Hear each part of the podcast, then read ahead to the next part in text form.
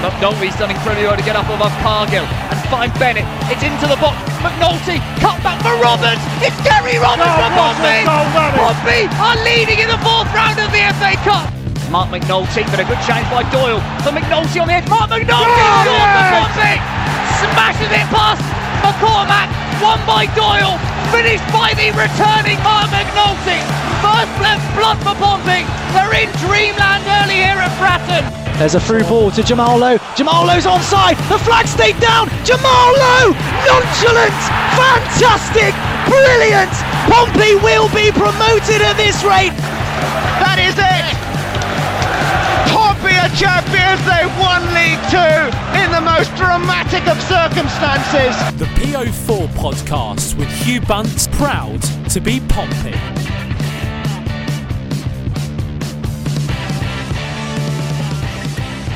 Hi, Pompey fans, and welcome to PO Forecast episode 180.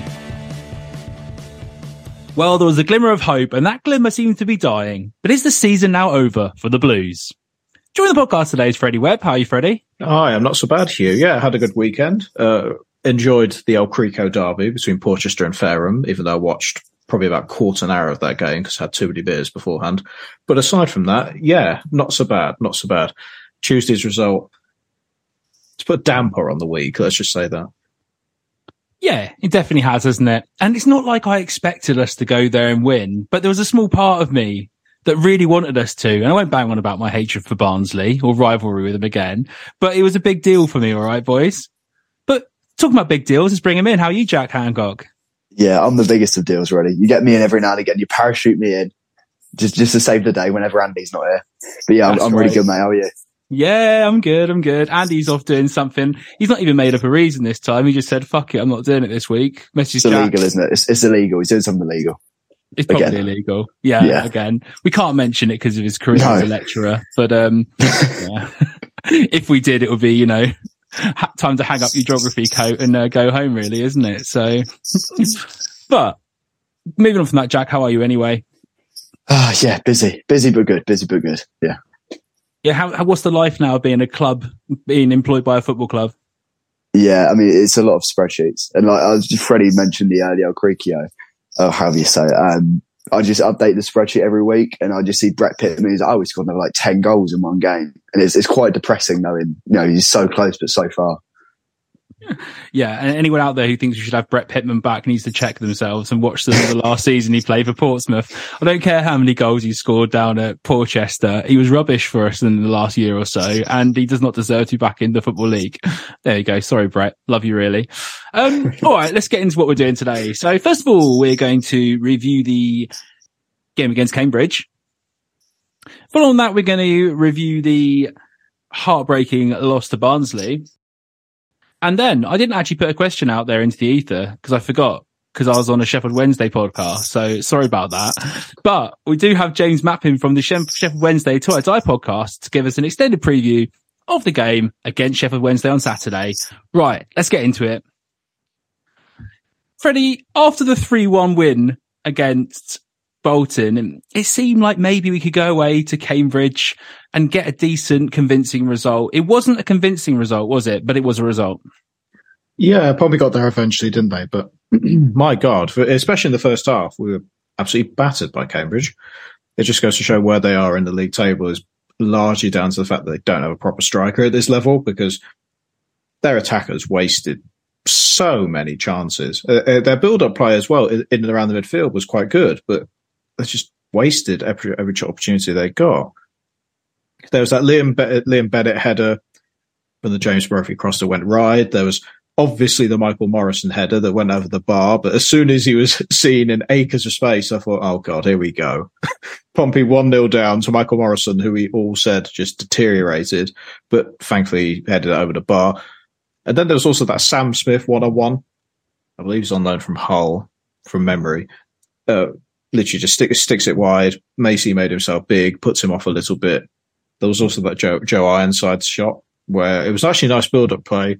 Ironside has, had his back to goal, tried to turn the defender, but put it straight at Macey. That they just could have just made more of it. And Pompey didn't have a shot until like the 63rd minute, which made things look really concerning up until then.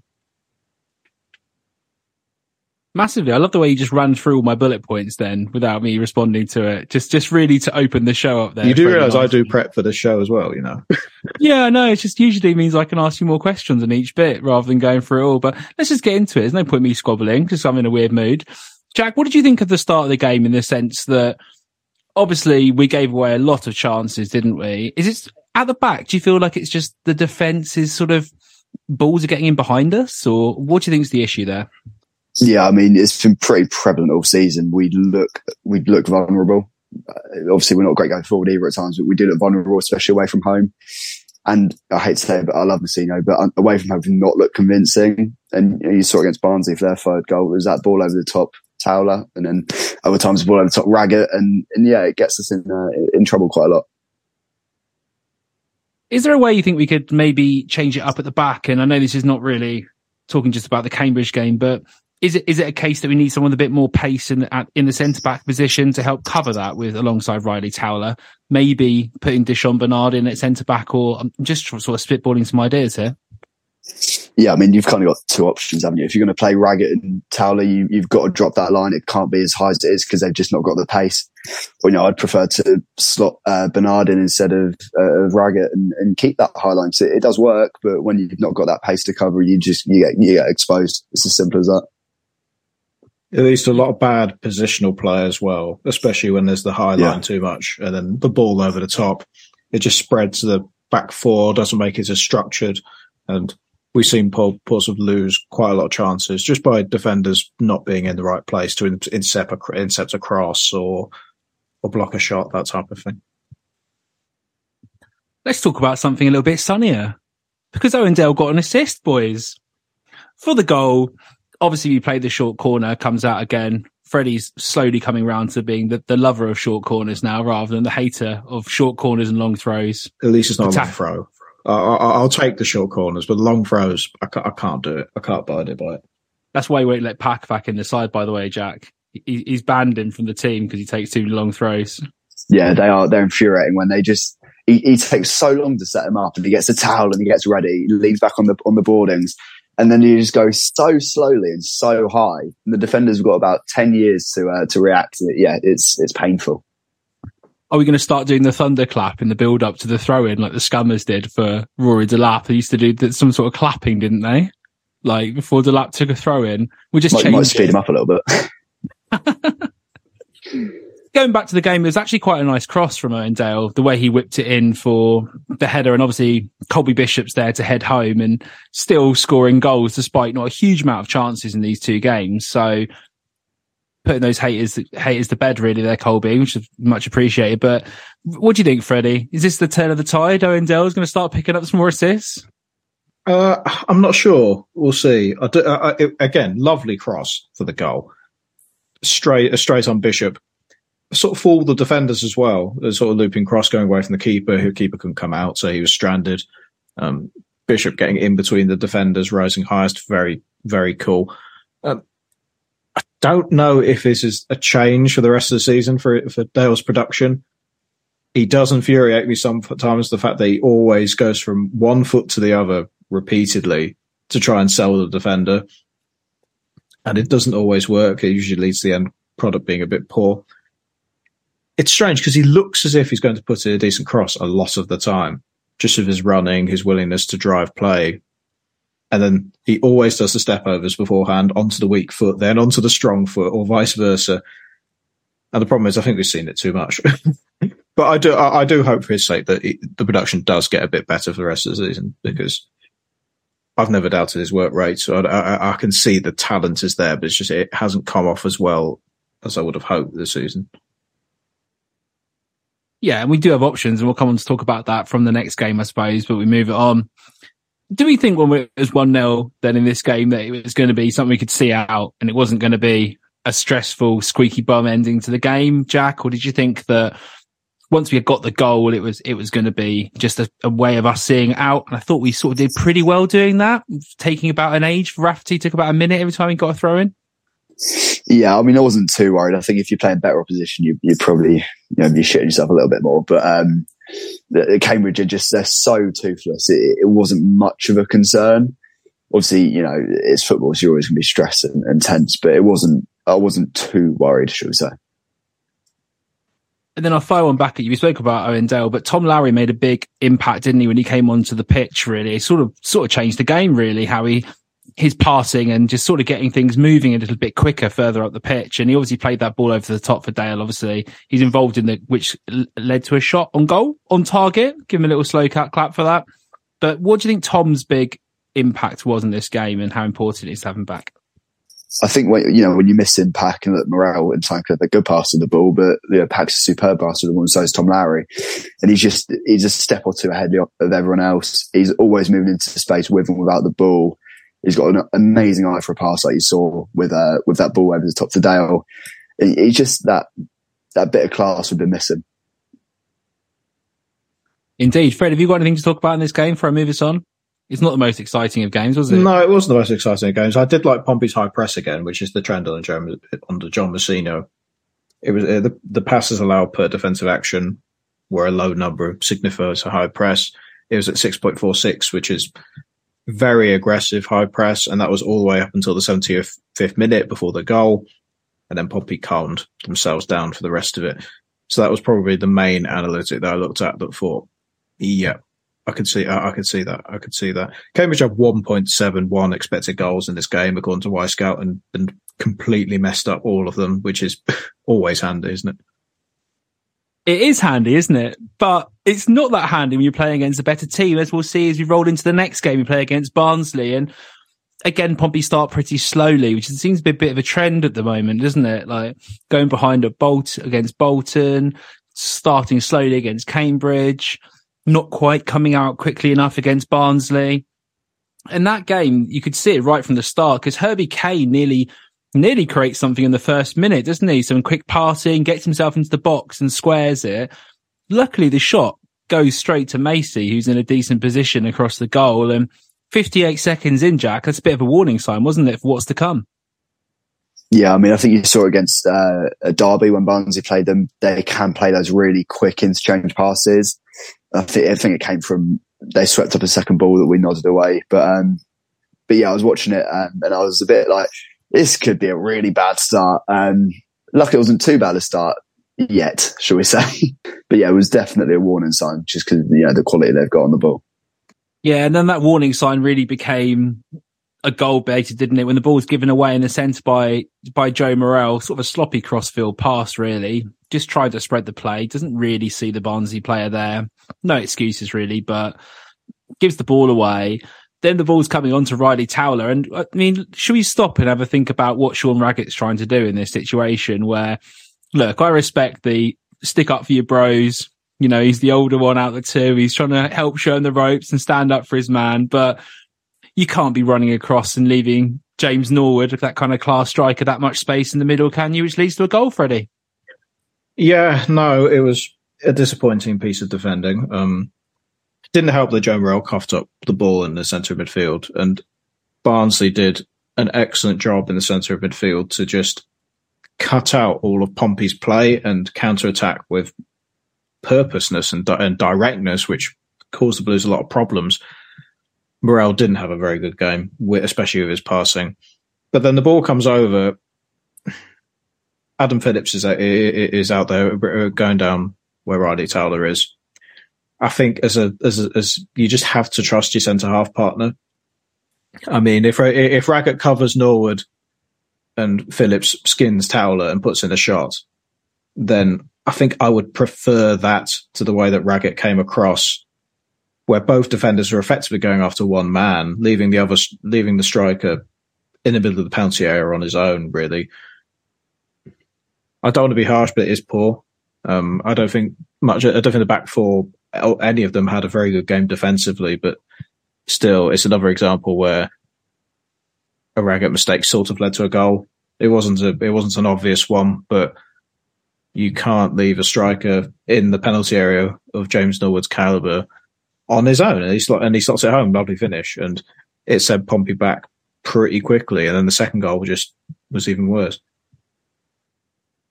We're saying that the defence didn't have a good game. I think that's fair enough. Jack, I want to pick your brain about Conor Ogilvie. He doesn't quite seem to be playing as well as he was at the start of the season.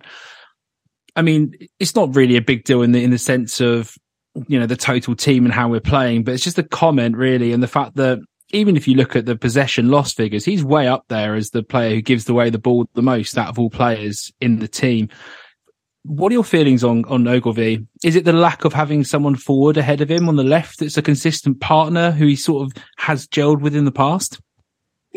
I think with Ogilvie, there's a he's he's definitely a quality defender. I mean, he, he thrived under Danny Cowley, but ever since moving to right back and moving back to left back, he's just looked so shaky. He's really slow at coming out to his man, which we saw in the second goal.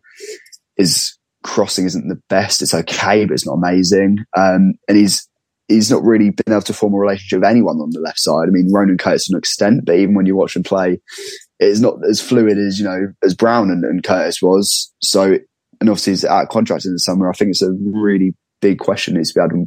Does his future like Fratton Park or not? I know that Ogilvie, the club do have an option on Ogilvie for another year. Personally, I wouldn't mind if they activated it and just gave him the other year. What do you guys think on that? I think the club will do that sort of penny penny picking of how much is the the cost going to be to on his wages because sometimes these clauses have a significant wage rise in them and sometimes they don't. I've got a feeling that will have a factor on it. What are you feeling, Jack?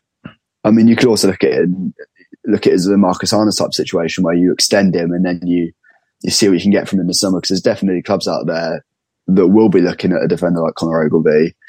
So you know why let him go for free when you could get even if it's not much, every little helps, right? You get a couple of quid from. Yeah, I agree. And I said that to Michael Eisner. No, Michael Eisner didn't, didn't ever speak to me. I said that to Eric Eisner at Fratton Park, and we and Freddie were literally looking at him going, "You're not letting Harness go for free, right? You're not. We are going to learn from these mistakes, and you are going to sign players rather than letting them go for free." So, I have a lot more faith as well under Rich Hughes that he's going to be better with asset management than maybe potentially we have been in the past. So, yeah, I would expect them to re-sign him, if, if not for anything, just to, to keep the asset, as you said, Jack. We spoke about the Nicky Cadden goal, didn't we? Even though, no, okay, it's a screamer. Move on. No, it's a great, it's a great finish. But as Jack says, we're really slow to come out to him and, and provide any sort of blocking, and that just invites him to hit the ball, doesn't it? He's sort of out of position, Fred, isn't he, on the other side? And you just got to be a bit more flexible, haven't you, if you're marking? Yeah, but I, I think for that chance, I don't like I'm not going to say it's an out and out mistake on Ogilvie for that part. Yes, he's a bit slow to come out to him, and yes, he doesn't mark him as tightly as I would have liked. But it's a screamer. Cadden has so much to do from that angle to hit it right into the corner on the curve with power as well. Because even if he gets on uh, on target, if there's not enough power on there, Macey just palms out for a corner. So really, he was still sort of shepherded into a very unlikely area where a goal would be scored, but hey, take a bow.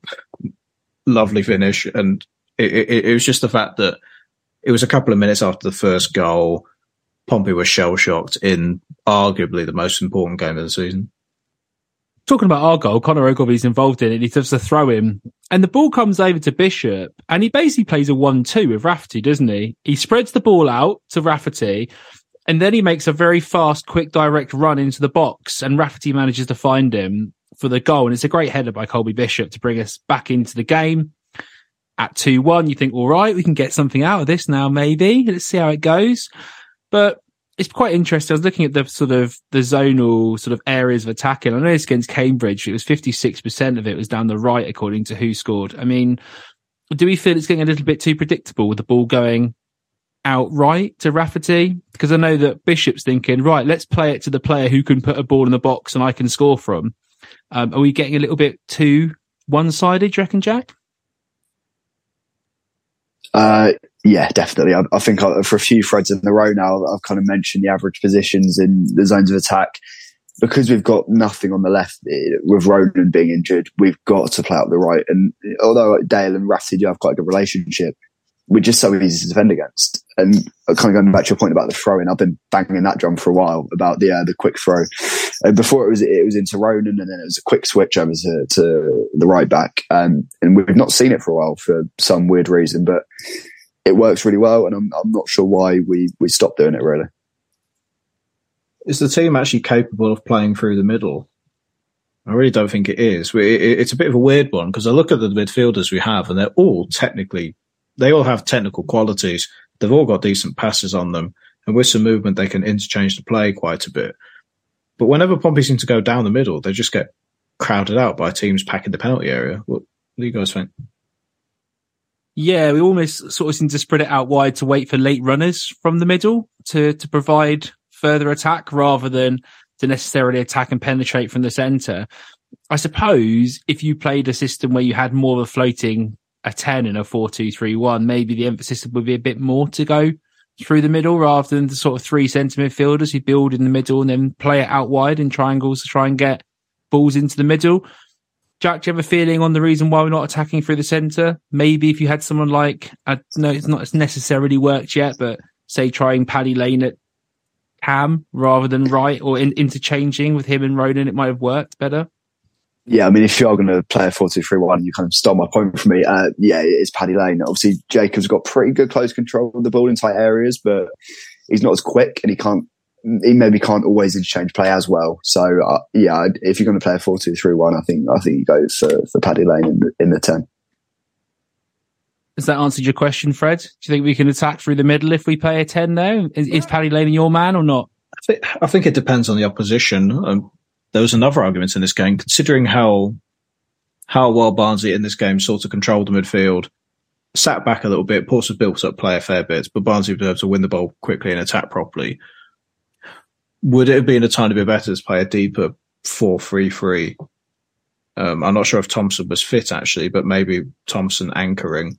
But yeah, before the game, I, I said I'd, I'd, play Thompson in the six, and then Morrell and, and of ahead of him and I think I was I felt pretty vindicated in that. I, I, don't think we were able to break them down, and and yeah, it was just quite easy to play against us. You know, you, you draw us on so much, and then Raggett and Towler obviously push high naturally, and then it's just so easy to play that ball over the top that they did so many times. We got we got punished for it. I understand why they played Lowery to start with in this game, considering his considering the game against Cambridge and the fact that Portsmouth had to play out and try and win the game. I don't. I wouldn't go as far as to say it's poor selection. I just think it's a different. It was a different ethos to it, but it was just a shame it really didn't work in this game, unfortunately.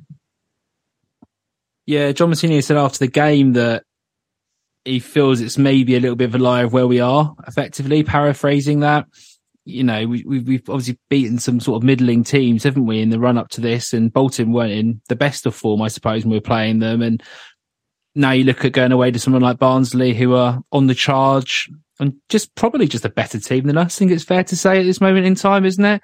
Yeah, team goals maybe. if we can be that that dynamic, and the fact that Barnsley's centre midfield get forward, press you, really athletic, get back as well quickly. We're all a little bit too slow, aren't we, and predictable really in our build up play. And that just means that you've always got their all their team behind the ball, and it was just quite difficult to watch in that sense to try and break Barnsley down. The third goal, bit of a bad ball going forward, I think, and ball goes over the top.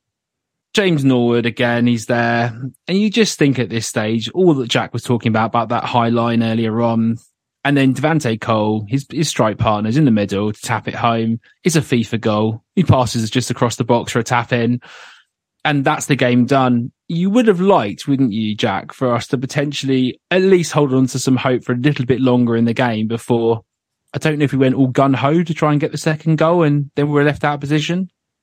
Yeah, it, it, felt really, really, really similar to the to the Plymouth game, and that you know Hackett scored in the Plymouth game, Bishop scored in this game. You think, oh, come on, we're back in this, we can do something, and then your heart gets very quickly crushed into a million little pieces, and that pain is still not I'm still not used to that. Um, but yeah, I mean, Towler was, I remember Messina a couple of days ago talking about has still got a few errors in him and people were a bit confused by that. And I, I got it entirely.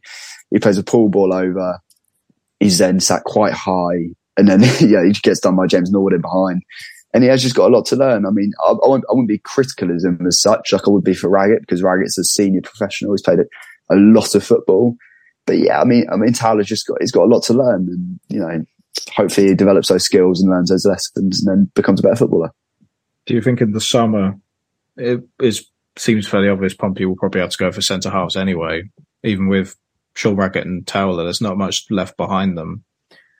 Do you think Pompey need another experienced centre half to go alongside Towler as a partnership if you if you want to break up the Towler Raggett combo?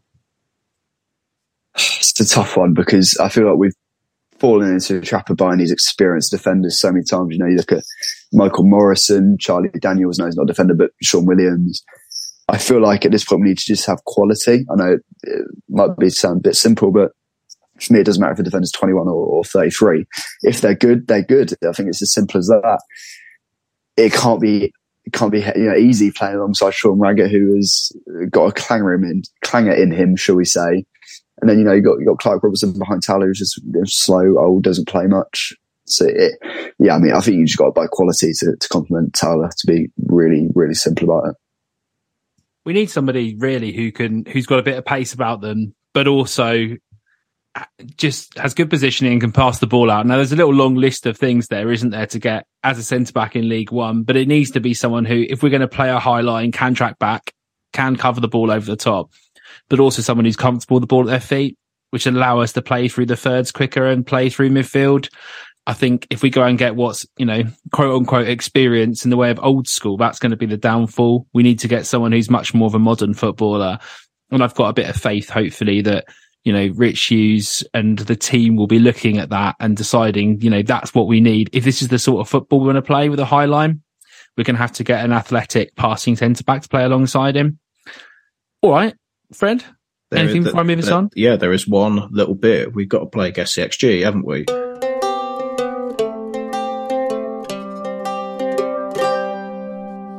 Guess the XG. Now, I have to apologise for the listeners. I forgot to go back through all the old episodes on Sunday for Guess the XG because I was lazy. Isn't that uh, you forget? Yeah, uh, uh, come on. Wisła, Wisła Krakow had to get promoted to the top Polish league on Football Manager. So that's what I was doing on my Sunday. So, yeah, Guess XG this week going to be slightly different. Obviously, Pompey had two games where they didn't create all that much. What was their combined expected goals in both the Cambridge game and the Barnsley game? What was their overall figure? It's the same format as last time, combining two things together. I can barely work out one number, Freddie, rather than trying to add them both together. Well, you're experienced now. We've done this game before. Yeah, come on, Hugh. Come on, Hugh. Yeah. Sort out. Yeah. All right, let's just have a think about this. Bishop, we didn't really didn't create very much. Owen had that shot. in the Barnsley game. I'm going to go with 0.75. What's your figure, Jack, for both games? I'm I'm glad he went first because I was worried I was going to like go way too high. Um, uh, it was definitely higher in the Barnsley game. I think that's pretty easy to say. I remember Mark on banging on about it um, when we played Cambridge. I'm going to go 0.87. Jack is the closest. Very well Come done. On. Come um, on. The, the, the, you see, people, you see, what's all the X, guess XG haters, but we do care about it on this show, and other listeners apparently do as well.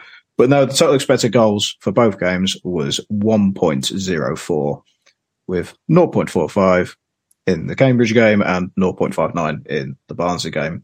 Dane Scarlett had a lot of chances in that Barnsley game, um, mm. and then hmm. Colby Bishop's couple. And that was the figure, really. Yeah, I didn't think about those Dane Scarlett chances. I've noticed that's the first time we've mentioned him in the podcast so far. Uh, uh yeah, um, I was um, going to say well, we talked about the left not having a lot of the a lot of creativity in there. I don't think it helps playing a striker on the left. I know he had think, a couple of good games off the bench, but I don't see it. I really don't see it, and no, I see him at Pompey next season anyway. So Jack, do you feel that Dane Scarlett is a better impact player off the bench, really, when people are a bit tired and he comes on and just creates that sort of extra person to run at people? Because I don't really think starting he seems to have have it basically in that position. Yeah, I was chatting to a couple of Spurs mates on my uh, my uni course, and they were like, "Why is he playing off left? Why is he playing off left?" I do get it because he, doesn't really fit the profile of our number nine. He kind of does fit the left wing role a bit better, but he shouldn't be starting. Uh, there's, there's, I don't want to sound too critical of him because he's a young lad. He learned his trade. I think some of the chance were just a bit disgusting, to be honest. But he's way better off the bench.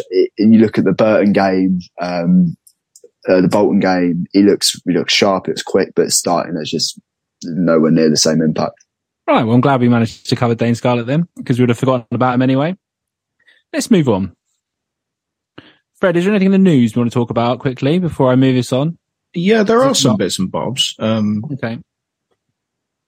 Ryan Tunnicliffe gave actually a very good interview in the news. Tagline is the old me would have thrown in the towel and not been professional, referring to his long stretch of not playing under Danny Cowley and then obviously coming back and playing a lot, especially under John, John and taking that chance and arguably to some earning a contract with his performances.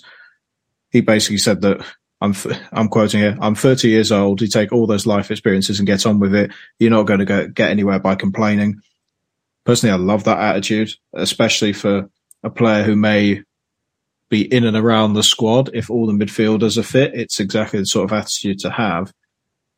So, given that and his performances, the question is really: Do you keep him for next season? And maybe Well, we'll just- on that. We'll just go over to the Ryan Tunnicliffe fan club. Jack Hancock, how are you doing, mate? Yeah, happy to be here, mate. Thanks for having me on to represent my, my client, Ryan. Um, yeah, I mean, I, I, I can't help but love him. Um, he obviously didn't really play any time under Danny Cowley this season. And then I think it was Forest Green Rovers away. He was chucked into a midfield two with, with Jay Mingi and he's played basically every game since.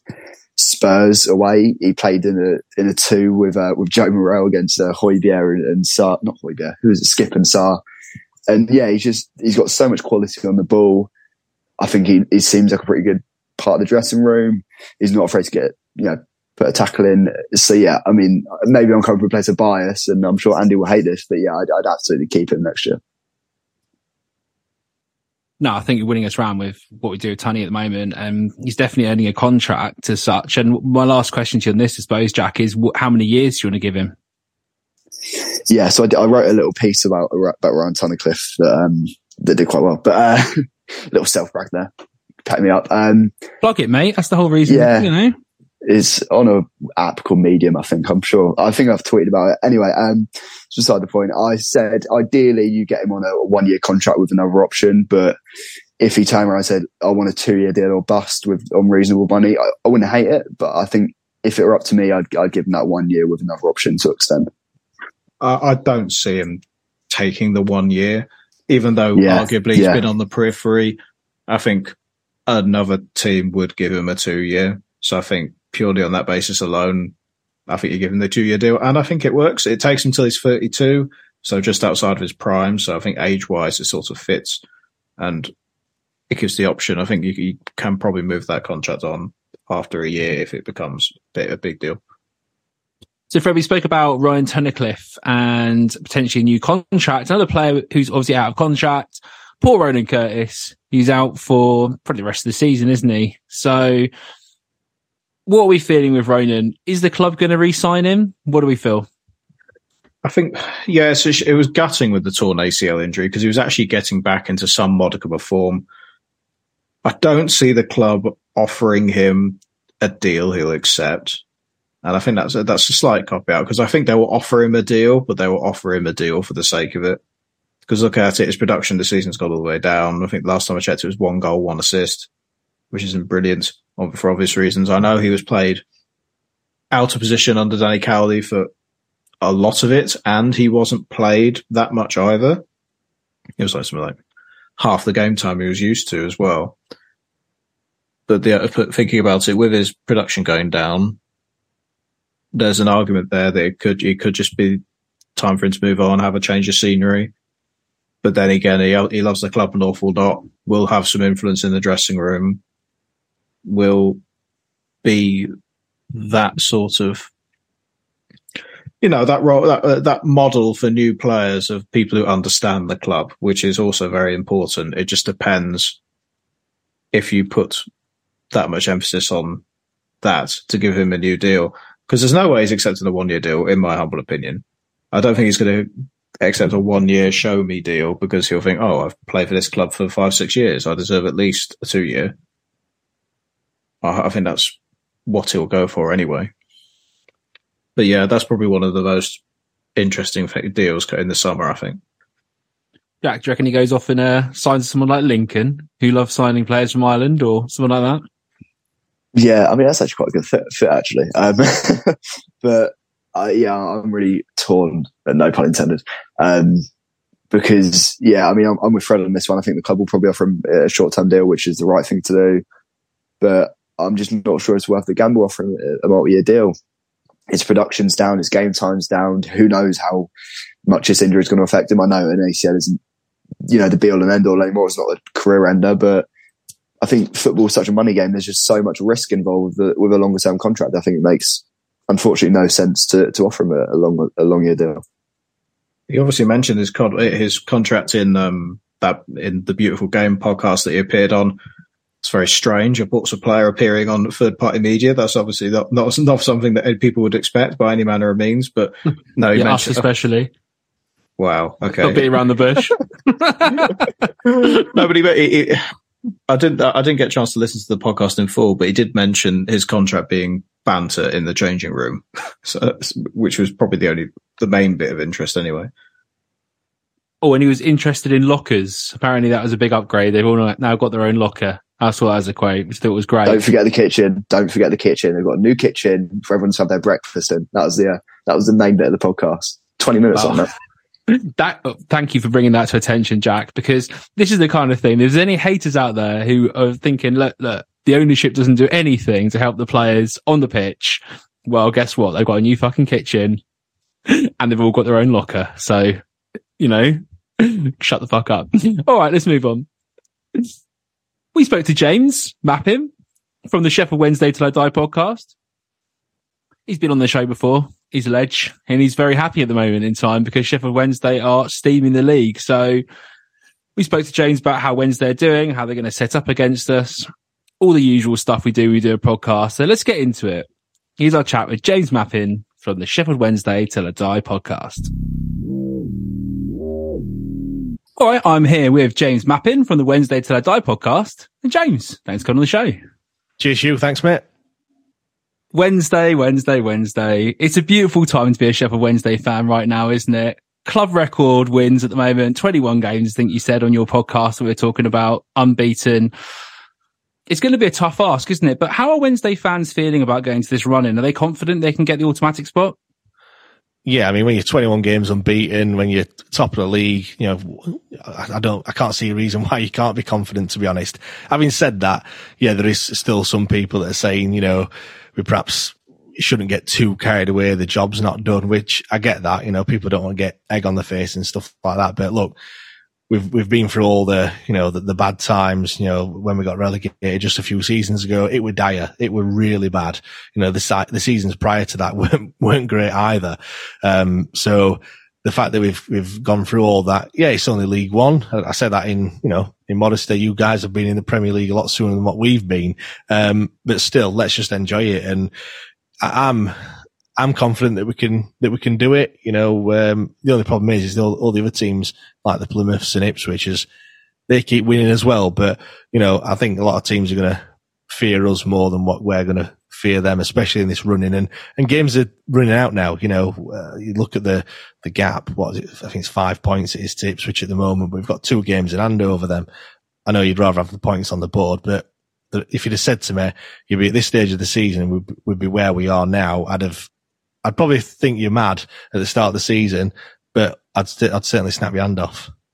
What do you think's led to the good run of form then? Because uh, I've heard before the season, many people weren't that fussed about Darren Moore tactically and just looked at Sheffield Wednesday and thought there were a lot of good individual players there, but no system really. So what do you think has led Sheffield Wednesday being top of the table at the moment? Yeah, I mean, I think one of the criticisms of Darren Moore is that he's, he's very level headed and he didn't really show much emotion. You know, this, the pre and post press conferences were just the same. You know, there was no, he wasn't getting excited and things like that, which, like I said, we criticised that when he first came in, or certain, you know, certain members of the fans did. Um, but I think that's probably, in, you know, in this situation now, that's probably a, a, key contributor to, to why we're doing so well. He has kept them, you know, grounded, you know, not getting too, not getting too high on the highs and not getting too low on the lows. Thankfully, over, you know, last 21 games, there's not been many lows. Although we did draw three games in a row, which did feel a very low point of the season, I must admit, which sounds crazy. Another thing, again, we, we criticised the amount of rotating in the squad, especially early on. You know, you win games, you expect that same side to go out the next, next game. He didn't. He changed it. He changed the uh, changed the formation or the style of play or the way that we approached the game, which again was frustrating at the time. However, you know we've had to lean on certain players. You know, we've had suspensions. We've had a lot of injuries so far this season, and the players that have come in, they've come in and they've already had you know ten games under the belt, or they've had you know lots of substitute appearances, so they, are not coming and having not played any any football because he's put those players in at the early part of the season. And I did say at the time, you know, I think um, we'll see the fruition of that kind of later on in the season. Obviously, in in September or October, November, you're not really going to see the benefits of that. You're going to see that in February, March, April time. We're in that part now, uh, and we we have had to lead on those players, and and thankfully, like I said, any player that has, that has stepped in has done a great job at the moment. Is it quite interesting? Because obviously players like Barry Bannan always get the plaudits from outside of Sheffield. And obviously, you know, he's a class player, one of the best players in this league by a long way, if not the best. But George Byers obviously playing alongside him did very well last season. Has he kept that up? Because obviously he played well last season. For us, we just didn't use him properly, really, in in the right sort of role. But has George carried on his form last season into this season of being as important a player? George Byers is absolutely class. He, uh, you know what? I, I, think we take Barry Bannan for, for granted, to be fair. Um, you know, we, we know what he does. Everyone knows what he does. Um, like I said, he, he, does that week in, week out. But George Byers is, you know, we were talking about this a few weeks ago. He's probably as important, you know, at, at this point in, in the season for us uh, as what Barry Bannan is in terms of what he does. He's a totally different type of player you know, he's, he's always top of the, the tackles, um, stats. I know, Hugh, you like to look at all your stats and your numbers and what have you, and he'll be, I'm sure he'll be, if he plays on Saturday, which I, I can't see why he wouldn't, uh, he'll be top of that again, I'm sure. It, you know, he likes to break the play up, but not only that, he, he drives forward. When he gets the ball, he, um, he's always on that half turn to look forward. You know, he's, he's, some players that'll, you know, backwards and sideways, but for him, he gets it and he wants to drive. You, you might have seen him uh, against Newcastle uh, when we were on the telly in the FA Cup, and he did that turn, which I've watched it far too many times. It's probably illegal the amount of times I've actually watched that that little clip where he uh, where he turned and did two of the, the Newcastle players in one move. Um, but he's got that in the locker as well. And he scores goals, scores goals with his head. Um, you know, he's got quite a few goals from inside the box. Um, you know, that late charge into the box as well. And yeah, he has been, he has been key. He's been, you know, a fantastic player and he resonates so well with the fans. I think he's got that connection, which, which always helps. You know, he does his little salute every time he, every time he scores, which, you know, as a grown man, saluting another grown man on a football field. Uh, it's, it's not something I should be doing, but I find myself doing it every time he scores. Oh, talking about other players who Portsmouth did absolutely shocking with. We got um, you got Paul, you got Smithy up front, who again looks pretty good for you. Adds a different dynamic to what you've had before. Obviously, you got him from that reject shithole down the road from you in Rotherham and managed to poach him and you know get him to come down and play for you. I'm not a fan of that town, if you if you can guess that, but. he's linked up really well with Josh Windass, isn't he? And the partnership looks pretty good up front. You've, obviously, you've got Gregory in the mix as well there. But can you explain how that dynamics worked for Wednesday this season? It's a weird one because, you know what? He's, he scored 11 goals this season. He scored, what, 19 for Rotherham. I think, you know, some of us expected us to, you know, have got that 20 goal a season striker, which we've not had since 2012, believe it or not. It's been a long time since we've had someone that scored that amount of goals. And it's just not quite happened. I mean, yeah, he's got 11 goals, but I think five of those have been from the penalty spot. Um, one of them was a massive deflection the other week. Another one just hit him and went in, and he got he got given that goal. So when you take those away, he's got a he's got a fantastic goal from outside the box. But other than that, he's we've expected a lot more. I mean, he scored a, a fantastic header against Ipswich, but then he one on one, and I don't know what he was trying to do. He took the ball wide and just absolutely fluffed it. So he is he is frustrating. You know, he said, I think if you look at the numbers, yeah, it looks it looks great, and of course you know, from the spot, he's, there's no better penalty taker than him, to be fair. He, you know, you'll always back him, but he should have a lot more goals than what he's actually got. Some of his headers have been weak. Um, but off, but, you know, you said, what's that dynamic being like with Josh Windass? They have worked quite well. They have linked up well. Um, he does a lot of work off the ball, but this is just a frustrating thing for me as a striker. I don't care what you do off the ball. I want you to score goals. It's just, I think it's just fortunate that we he's in a side that's obviously at the top of the league and other people are chipping in with the goals. Because if he wasn't, I think you would be looking at him and thinking he perhaps needs to score a few more. Kind of just to chip in. Um, away from kind of the more numbers side of things, on a more emotional side, you've seen so many videos of you know hi ho silver linings before the before the games. What is that connection like between the, the players and, and the club and the fans at the moment? Oh, it's, massive. Like, you know, we've got a, a big fan base, as, as everyone knows. You know, home and away support is, is tremendous. You know, there's quite, there's more often than not 20, 23, 24, 25,000 at home. Um, away, we fill out every away allocation that we get, especially in this league anyway. Um, and yeah, you, you see that, that I've already mentioned about George Byers resonating with the fans. Barry Bannan, he's just a, he's just, he'll go down as a legend, I'm sure, especially if, you know, we, we do manage to get promotion or even win the league this season. I think that's kind of a thing that's missing, I think, for, for some people to call someone a legend if you win something or not. Um, not only that as well, yeah, that, you know, obviously reference to the videos, you see Darren Moore clapping along to, to Hi Ho Silver Lining this weekend or even singing it as well. I'm, just waiting for that one time, maybe the last game of the season where he actually gets, goes full send and gets the, the arms aloft as well, which we're, we're all waiting for. Um, but yeah, you're right. Like, I think it is key. Um, the club's in a dire place. You know, the, the, chairman were just calling the shots and he were getting too involved and he was making all the wrong noises, calling us customers and things like that, which obviously that doesn't go down very well. Um, but he's kind of took a step back and, and since Darren Moore's come in a bit of a gentle giant, he's just connected so well with the fans. It, it didn't, to be fair, it didn't go according to plan at, at the start and there was, you know, there were people calling for, for him to be gone. But I think, you know, especially this season, there's a lot of people now that have, especially on social media, held their hands up and said, look, I was more out last season, but I think, you know, I'm, I'm, I'm, I'm well you know, um, I've, I've changed my mind and, and I'm uh, fully invested into him now. Obviously, fans from both teams remember the first game of the season, the three all thriller at Hillsborough. What? How do you think Sheffield Wednesday will go at Fratton Park? Do you think they'll be more prepared this time for what Portsmouth might bring? Uh, yeah, I think something they've done this season is we, do mix it up a little bit. You know, even though we do seem to play, well, we play three five two. We has trying to change that a few times, but I think three five two is the, the best formation that we play. Um, having said that, like I said, we do, we do change it up, whether that's due to suspension or injury or whatever.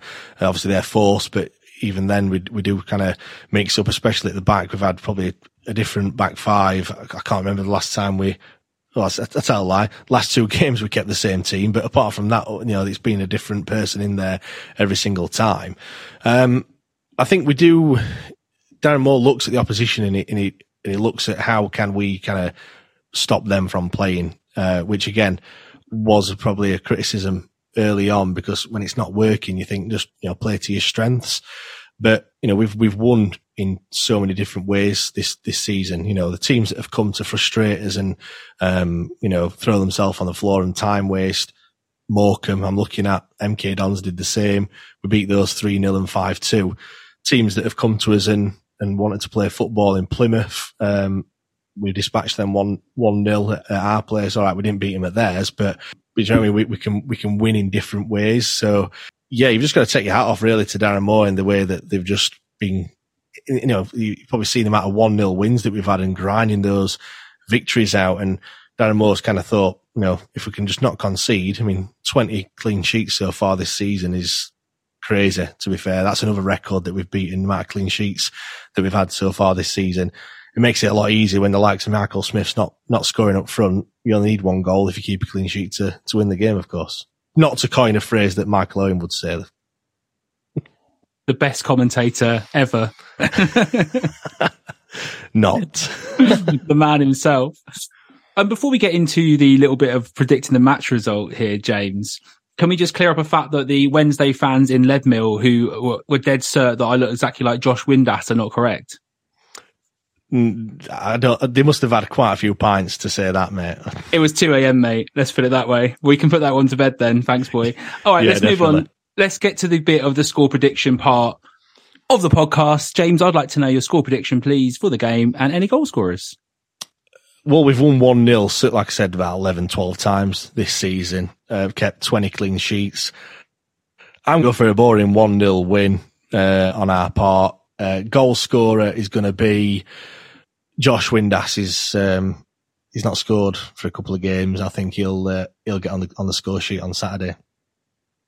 Surely you should have gone for Michael Smith, the ex Portsmouth player, just to rub it in.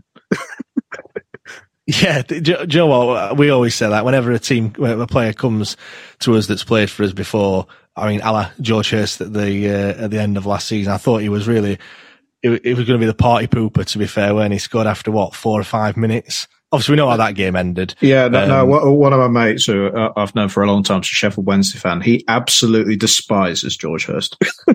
Ge- Yeah. It's genuine hatred there, and I know a bit of the backstory of it, and yeah, it's it's not brilliant to be fair.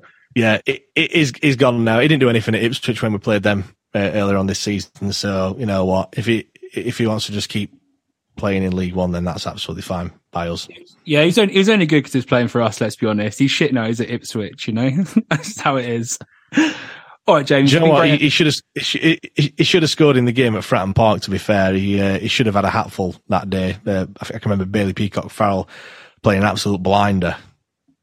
Yeah, he did. No, uh, this is all just really depressing memories. So I'm going to kick you off the podcast. Before I do, I want to, I want to ask you, um, tell people where they can find your show. Um, obviously I've just been on your pod as well. So if they want to listen to more of me, then, you know, let's go for it. Yeah, no problem. Is it? You know, it's uh, on Twitter at WTID Pod, uh, the Wednesday Till I Die podcast, and we're we're on all the uh, major podcasting platforms. James, thank you, mate. And let's hope for your sake that we don't have this same conversation next year. No, I hope, I hope, mate, I hope we're in the championship next season because this season, this league is, it's shite, is it? It is really, really shit. Like some of the teams that we're playing, you know, the Morecambes, the, I mean, Gillingham last season. I'm glad, I'm so glad they got Oh. relegated. That was, that was dire. The worst Um, away end, just freezing. point. Oh yeah. Open plan. Yeah. It's open plan. The Meccano, the How it- plan, the Meccano stand. Yeah. How, how how that didn't fall down, I have no idea. Um, but yeah, there's some teams that Accrington is another one that are just they're just crap. Like honestly, like the it's like it's like two leagues in it really. There- There's you know there's the teams in the top 10, 12 maybe. I think Shrewsbury probably a bit of an outlier at the moment. Um, who kind of come and want to play football, other than Peterborough at the weekend. But all the others just you know they come to Hillsborough and, and you know they they just roll over. Morecambe, they, they, they were 2 0 down at half time. They take a striker off and put a defender on at half, at half time. Like, if that's not saying like damage limitation, I, I don't know what that is. Um, Got to But protect yeah, that goal difference, James. Got to protect that goal difference. well, well, Every goal yeah, exactly. You know, I, I thought it's come across as being really entitled that we need to be higher up, but you know, you know, Forest Green and teams like and teams like that, it just you want to see a game of football, don't you? At the end of the day, and uh, fingers crossed. I hope that's what it's going to be on Saturday, and you know, may the best team win. yeah, maybe next season we can join the big boys club. But James, thanks again, mate. Get off and do your live show. You've got people waiting, and we'll speak soon. Nice one. Cheers, mate. Thank you. Bye. Cheers, James. Cheers, James. Thanks, James, for coming on the podcast. Well, there's one very happy man, isn't it, Freddie Webb? Is it often you see many people from Yorkshire that happy? oh, it's always good to have ha- another happy Yorkshireman on the show. Uh, uh, good to have some of my brethren. He has a stronger accent than me, obviously, but no, no. Uh, Sheffield Wednesday fans have got every right to be happy. Um, the excellent form they're on, the players clicking, the tactical setup working as well, and just them grinding results. They they definitely look like the team to beat this season. Yeah, they do indeed. They look like a team who are gonna, yeah, get promoted automatically. Whether that's first or second, I think they're probably going to win the league. But there's still a lot of lot of track to go before that gets played out, and a lot of good teams around them. But they are on track to to get promoted this season. They've obviously got a lot of talent. They play really well in the centre of midfield, and a bit like at Barnsley, they can dominate us in the middle, and that's something that really does worry me in this game. If we can't get our centre midfielders on the ball enough to try and build through, we discussed earlier on maybe Thompson should come in. I think for this game, Thompson probably should come in and provide that extra steel in the middle of, of the midfield to give us a bit more combat in there to stop the likes of Byers, Bannan, etc., from really getting on the ball and allow us to get forward. Jack, what are your feelings on how we should set up against Wednesday in this game? Yeah, I'm with you on the the, four through three with the midfield three of um, Thompson, Morrell, and, and Tunker. For me, I think it's so important Mousinho gets that midfield selection right because they've just got so much quality. And if you know, if you give Bannan Tom the ball, I remember doing Sheffield Wednesday away at the end of last season, and his passing range is just obscene. And it doesn't matter that Fratton Park's a smaller pitch in, in Hills. It won't matter to him. Give him time the ball, you don't close him down quick enough, and you know, you're dead. It's that simple. Um, but yeah, I think you know there's important section decisions all over the pitch. I'm not sure uh, what's his face. Um, Raggett should start. I think that's Bernard for me. Um, Scarlett as well. It's a question who's start on the left for me. It's Reeco Hackett. So I think this is it's a huge game in terms of getting it right. Obviously, it doesn't really matter if we win or lose at this point. The season's over. But I think uh, it wouldn't shock me if we win anyway. Yeah, it's a weird game. Weird game. Yeah, I think points wise, Portsmouth are too far out now. Unfortunately, the last time I checked, I just stop checking this now. Portsmouth with 34 games, 51 points, 12 points at the end of the season, currently 10 points off sixth, which is currently Derby County. Considering last season Plymouth didn't get promoted with roughly 80 points, Pompey need to win 10 of their last 12 to get anywhere near that. And I don't see it. I really don't. Um, there was a glim, there was a small, small glimmer of hope before Barnsley. I didn't get too carried away with it, but yeah, it's a shame now. It's a, and it's it sucks to say that the season's done with 12 games to go. I'm not really used to it. I am, boys. I'm a Philadelphia Flyers hockey fan, but no one else will care about that. All right, let's get into the score prediction time. Freddie Webb, I want to know your score prediction, please, for the game on Saturday and any goal scorers. I just think Sheffield Wednesday are too strong. They're very they're a very good side. Tactically, they're set up well against Portsmouth with the three five two that's defensive but also dynamic. I'm going to go with a one 0 Sheffield Wednesday win, and I will go with Michael Smith scoring because obviously the ex Portsmouth player will score just to rub it in. Lazy once again. Just stolen James's prediction and made it yours. You just tweaked his one. You told him he should have gone for Smith. You just taken that, you tweaked it. I, I, told, gonna... I, told, I told him for, to go for Smith because it was that was, that prediction was in my head already. He just said it first. Oh, there we go. There's the recovery smile. Jack, have you got any original thoughts, please? You can add to the podcast. Yeah, I don't plagiarize like Freddie. Um, I'm gonna, you know what? I'll be the, uh, I'll be the, the voice of optimism. I'll go with a two-one Pompey win because we all know Sheffield Wednesday will score, and I'm gonna go Bishop and Ogilvie to score. Ogilvie to score the winner. I already made my prediction on the Wednesday podcast. And what's really nice here is we've got quite a rounded thing here, Jack. I, th- I appreciate you being positive because I said that Wednesday are going to win 3 1. And, um, when I watched how Barnsley played against us on Tuesday, the talent they've got in the middle of midfield, if we can't stop them playing through us, we're going to be in big trouble, especially with the, with the line, with Raggett playing there. Yeah. I just, I just, I just can see a lot of goals coming for Wednesday. They scored quite a lot against MK a few games ago and now they've, I think it was five, was it five or four? Five, I think. And then they've been like a 1 0 here, 1 0 here. It's time for a goal glut for them. And yeah, I can see it being a 3 1 Sheffield Wednesday win. And I apparently uh, picking Colby Bishop would be boring. So I went with Ryley Towler. Why not? He can give it the big in in front of the front end, even if we're 3 0 down. Go on, Ryley. Fred, always pleasure. Yeah, always a pleasure, Hugh. Thank you. Uh, yeah, I will be at the game on Saturday, which will be nice. I don't know if that's a good thing or a bad thing, but hey, I'll enjoy it for my Saturday. And uh, yeah, thanks for listening as always, guys. Yeah, I'll be down there as well. Andy's coming as well. I'll speak for him since he's off doing whatever he's doing with Turtles. But Jack, great being on the podcast. Cheers, mate. Yeah, thanks for having me on, mate. It's, uh, it's been a pleasure as always. All right. And until next time, play out Pompey.